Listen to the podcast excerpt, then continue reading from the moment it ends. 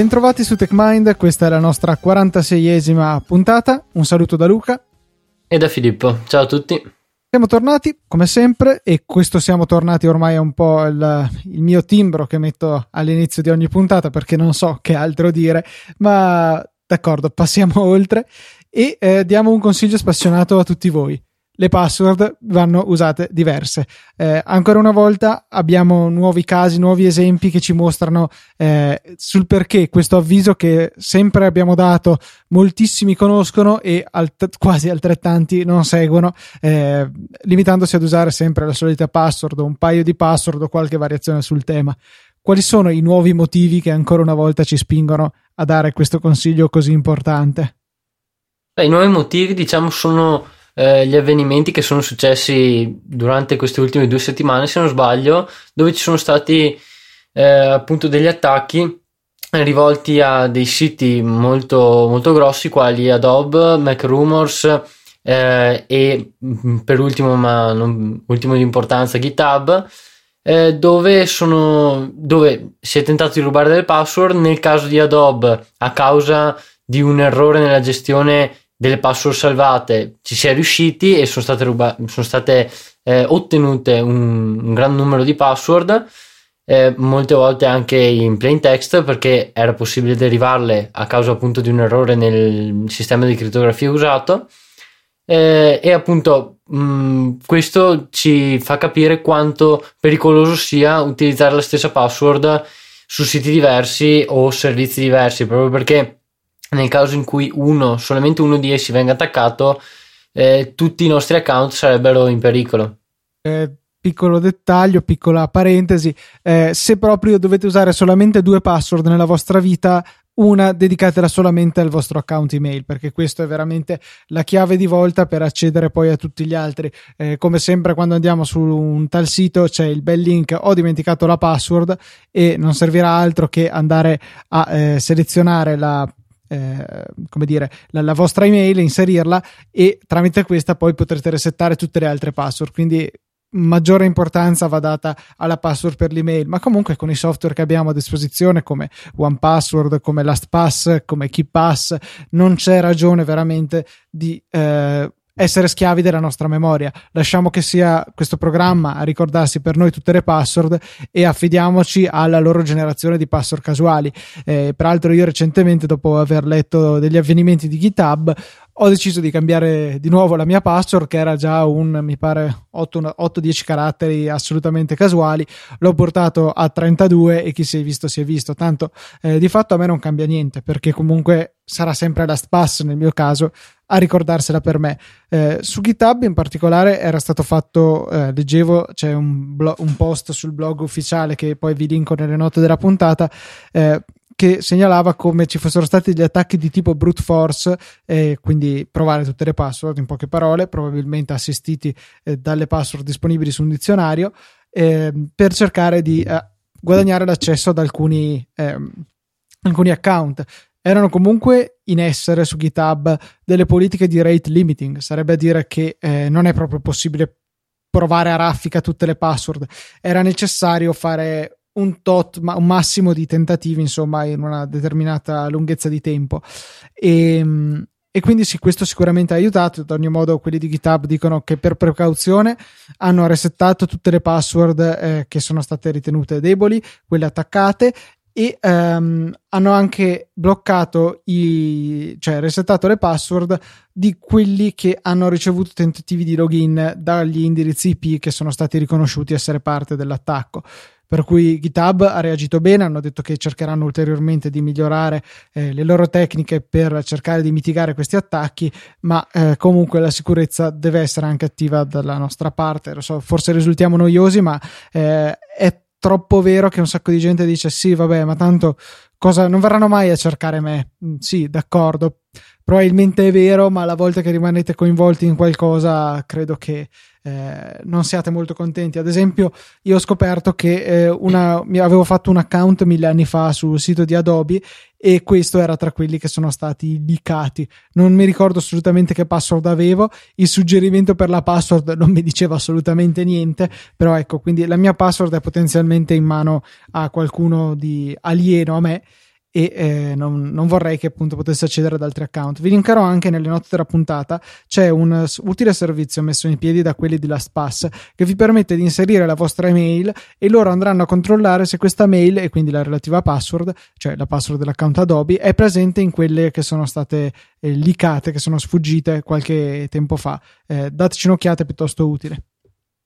Sì, a proposito di Adobe, volevo sottolineare anche un'altra reazione di Facebook in realtà che dopo il leak che c'era stato se non sbaglio due settimane fa eh, Facebook ha utilizzato eh, il, il suo, la sua potenza computazionale e, e le persone appunto che, che, lavorano lì per tentare di eh, mettere al sicuro il maggior numero di utenti possibili cercando tra le password leakate eh, le email proprio come permette di fare il servizio di LastPass e andando in maniera automatica ad avvisare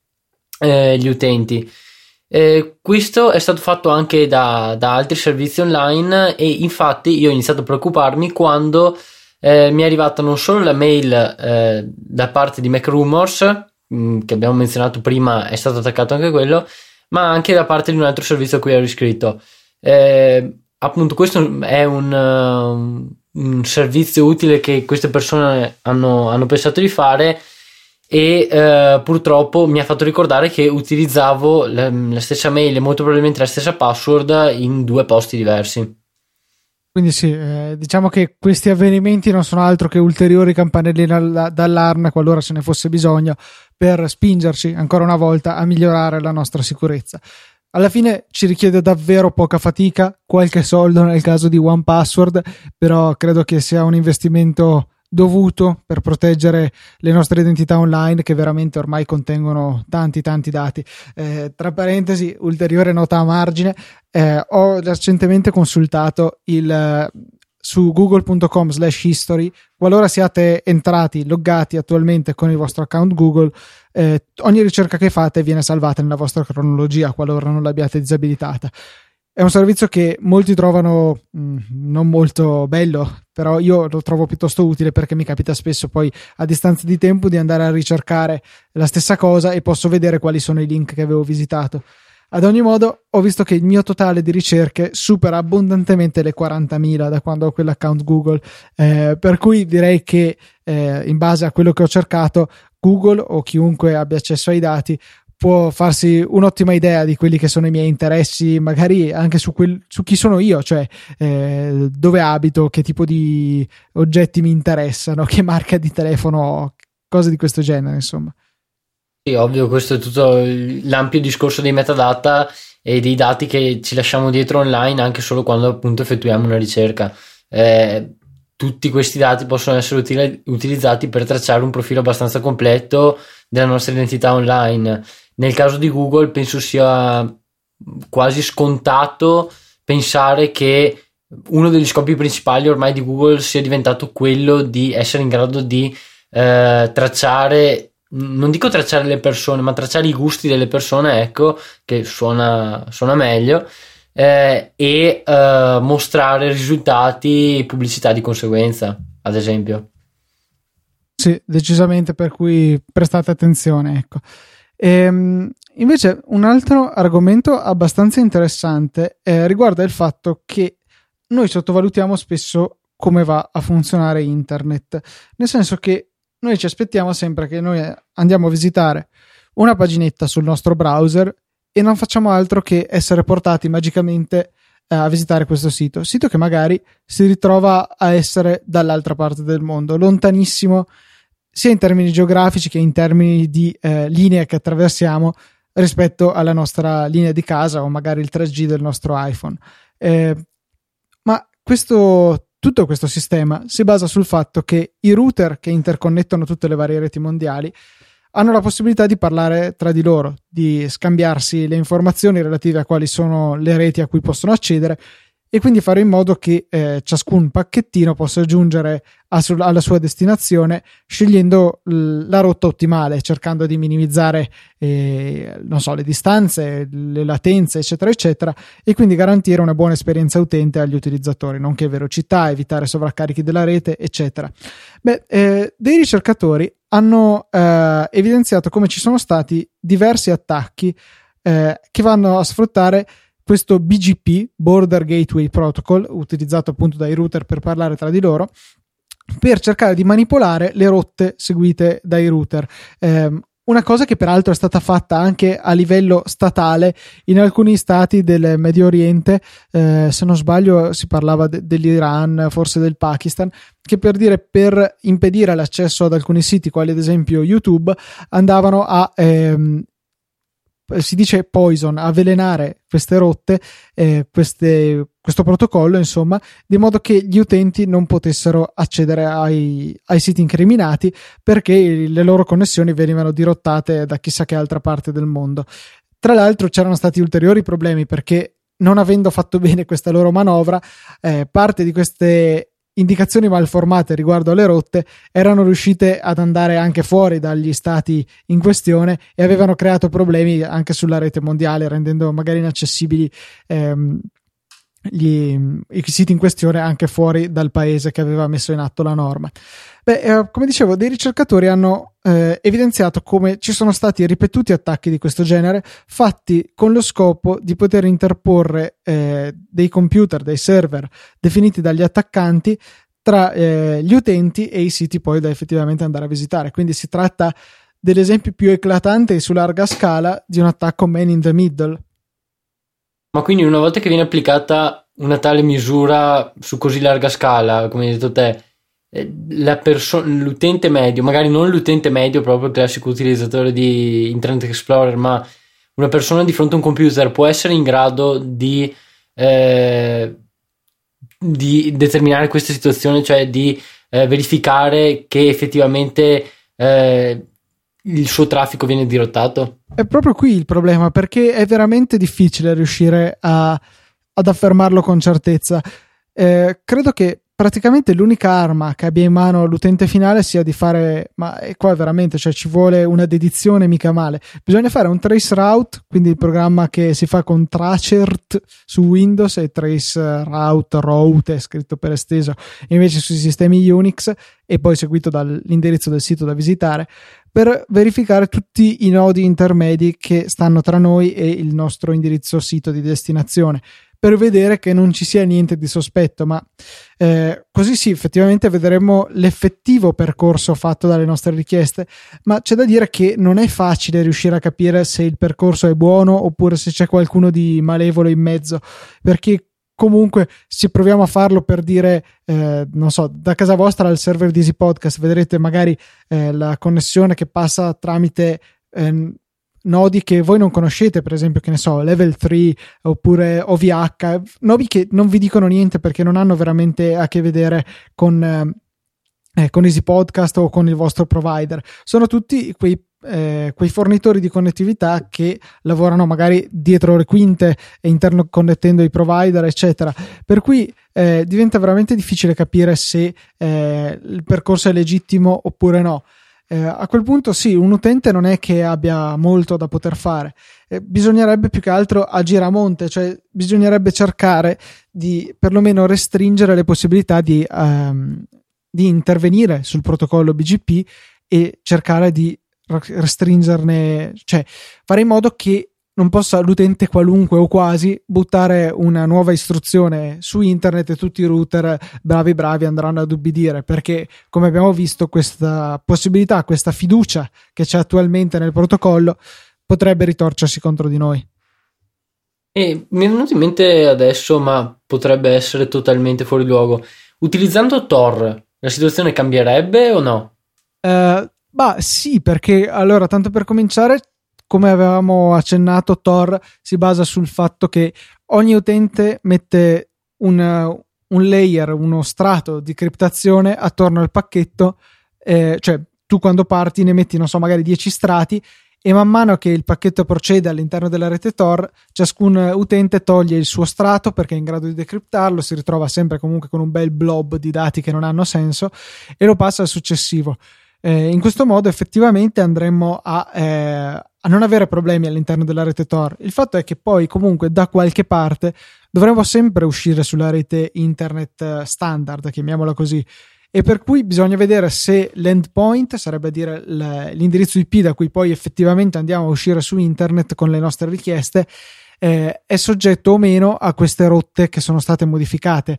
Per cui anche Tor non ci dà la garanzia, non sappiamo bene cosa succederà eh, quando finalmente usciamo su internet.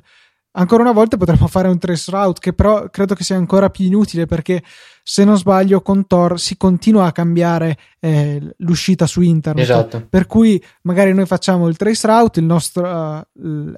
quella nostra, quel nostro tracciamento indica una rotta, poi dice va bene, ok, sembra tutto a posto, vado su eBay e poi mi ritrovo a passare attraverso server malevoli. Con questo comunque non è che vogliamo eh, seminare il panico, però volevamo segnalare ecco questo problema aggiuntivo che si sta verificando. Internet comunque è una rete che eh, sta tuttora subendo un'enorme espansione, un aumento dell'utilizzo e per cui delle decisioni che sono state fatte agli albori alla definizione dei protocolli eh, adesso si stanno rivelando potrebbero appunto avere altri problemi. Non mi stupirei se tra qualche settimana fossimo di nuovo qui a parlare di altri errori fondamentali che compromettono la nostra sicurezza. Sì o comunque a parlare di mh, mm, sembra quasi una, una vena complottistica ma come si possa controllare una rete così grande anche solo eh, da, da, un punto solo, diciamo.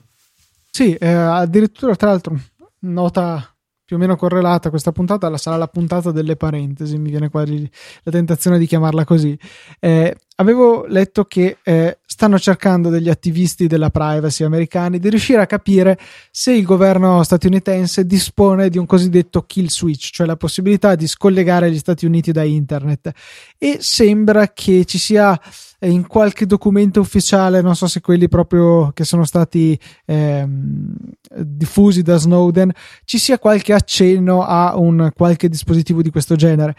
E mi immagino che, che disastri che potrebbero succedere, cioè immaginiamoci le borse, che ne so, cioè la vita del giorno d'oggi è troppo legata a internet per poter, potersi permettere di spegnerlo senza pensare che ci siano delle gravi conseguenze. Basti pensare, a, se non sbaglio, quando l'anno scorso, o, o due anni fa ormai, eh, la Siria si era completamente scollegata da internet dall'interno. Eh, pensate se lo facessero gli Stati Uniti, mh, attraverso i quali passa, vorrei dire, almeno l'80% del, del traffico internet mondiale. Sì, sicuramente. Minimo. Tra l'altro, gli Stati Uniti poi sono spesso eh, l'anello di connessione, per esempio, con l'Oceania, eh, con l'estremità più a est dell'Asia. Insomma, sono veramente un centro nevralgico della connettività mondiale. Per cui andare a isolarli sicuramente non andrebbe a impattare solamente le comunicazioni dai verso gli Stati Uniti, ma anche dai verso molti altri stati che per comunicare parlano attraverso gli Stati Uniti. Certo, tutto questo protocollo BGP e comunque l'architettura di internet era stata pensata di modo che se ci fosse un'interruzione su una strada, i pacchetti comunque trovassero una strada alternativa, ma questo certo non significa che sia le migliori. Avremo latenze enormi, magari eh, linee che si sovraccarichino e poi qualcosa che salta. Insomma, stiamo veramente andando a cercarci i problemi. Ecco, quindi speriamo che qualcuno eh, pensi a una soluzione o pensi a un nuovo sistema, se vogliamo, mh, mm, che non sia soggetto a tutti questi difetti, difetti, neanche difetti, ma punti deboli. Sì, comunque il fatto di andare a utilizzare una rete che era stata pensata per scopi molto più ristretti come rete che poi va a eh, connettere tutto il mondo. Io trovo quasi stupefacente che internet riesca a funzionare vista la sua storia, visto eh, la quantità di accessi che ci sono adesso, cioè sono stati comunque dei visionari quelli che hanno definito eh, tutti i vari protocolli fondamentali, pensiamo TCP/IP o, o anche altri, eh, riuscire a eh, creare senza sapere come poi sarebbe stata usata la rete,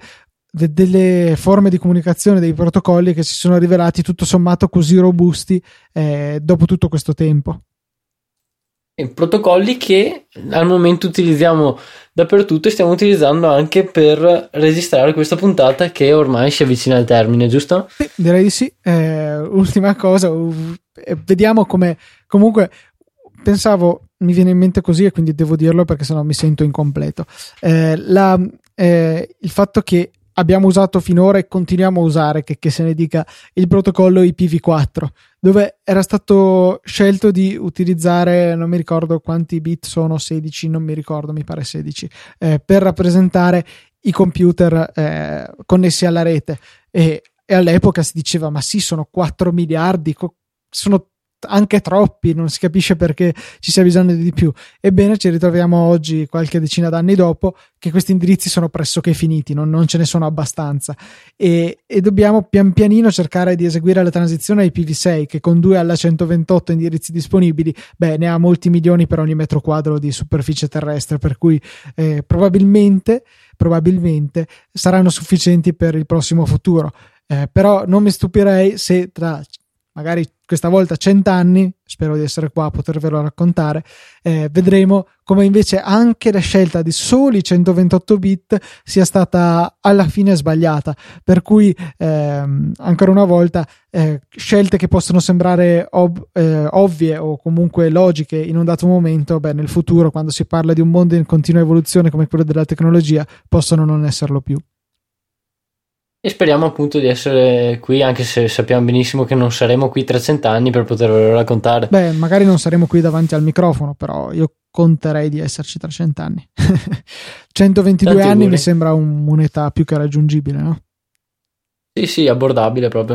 Perfetto. Eh, I nostri contatti, come sempre, sono techmind.it per le vostre mail, at techmindpodcast su Twitter e eh, noi siamo Filippo Biga e Luca TNT su Twitter se volete scriverci individualmente qualora abbiate insulti o complimenti da fare a solo uno dei due eh, e non vogliate eh, coinvolgere l'account principale del nostro podcast. Grazie a tutti per l'ascolto e un saluto da Luca Zorzi e da Filippo Bigarella. Ciao a tutti.